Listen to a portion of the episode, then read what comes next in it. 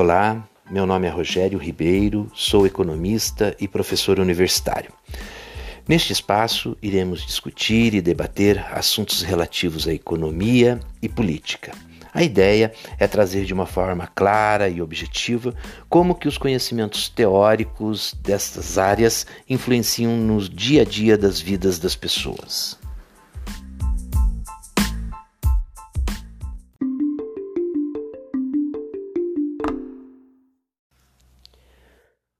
Preços dos alimentos estão subindo muito e encarecendo o custo de vida dos brasileiros.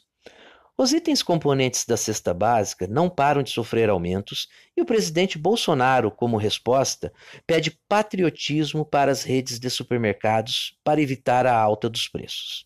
Se não bastasse isto, muitos agentes políticos em pré-campanha eleitoral buscam lançar mão de críticas acerca dos aumentos dos preços dos alimentos e também culpam os comerciantes.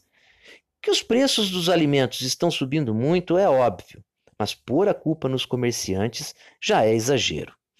Se considerarmos o Índice Nacional de Preços ao Consumidor, o INPC do IBGE, que mede a inflação para famílias com renda de 1 a 5 salários mínimos, constatamos que o grupo de alimentos e bebidas teve um aumento de preços de 4,59% de janeiro a julho deste ano. No mesmo período, o arroz subiu 15,62%, o feijão carioca subiu 20,28%, a batata inglesa teve alta acumulada de 25,44% e o açúcar cristal 10,32%. Basta uma pequena busca na internet ou mesmo acompanhar os noticiários econômicos que tanto o presidente quanto os oportunistas de plantão terão as informações corretas e saberão que a culpa não é dos comerciantes. Estes são intermediários e repassam seus custos e tentam manter uma taxa de lucro tida como normal. O setor de alimentos é muito competitivo e as possibilidades de lucros extraordinários são pouco comuns. Entenda-se como lucros extraordinários aqueles que estão acima da média, e isto não é fácil de ocorrer em setores competitivos. Portanto, não se pode apontar o dedo para os comerciantes e acusá-los de serem os causadores do aumento do custo dos alimentos para a população.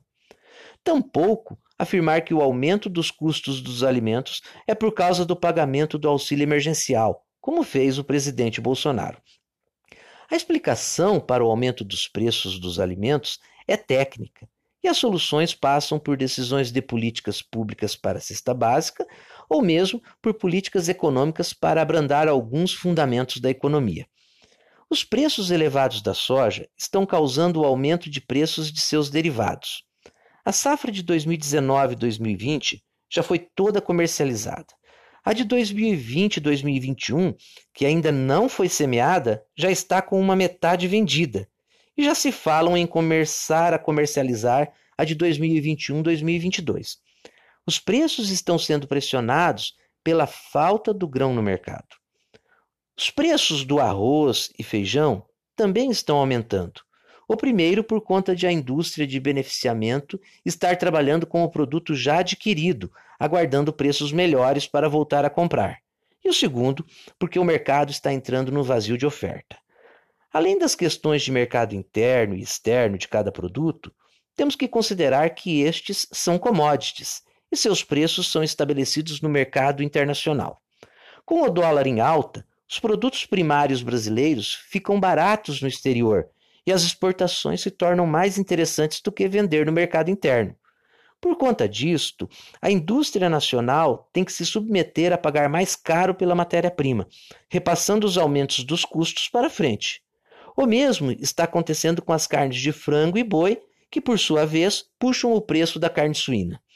Com a manutenção da cotação do dólar em alta, as perspectivas de baixa dos preços dos alimentos são remotas. Não se trata de tentar persuadir os comerciantes a serem mais patriotas, mas sim de o governo buscar soluções para amenizar a desvalorização de nossa moeda. Já faz tempo que o câmbio está sendo o vilão do custo de vida dos brasileiros. Só não enxerga quem não quer.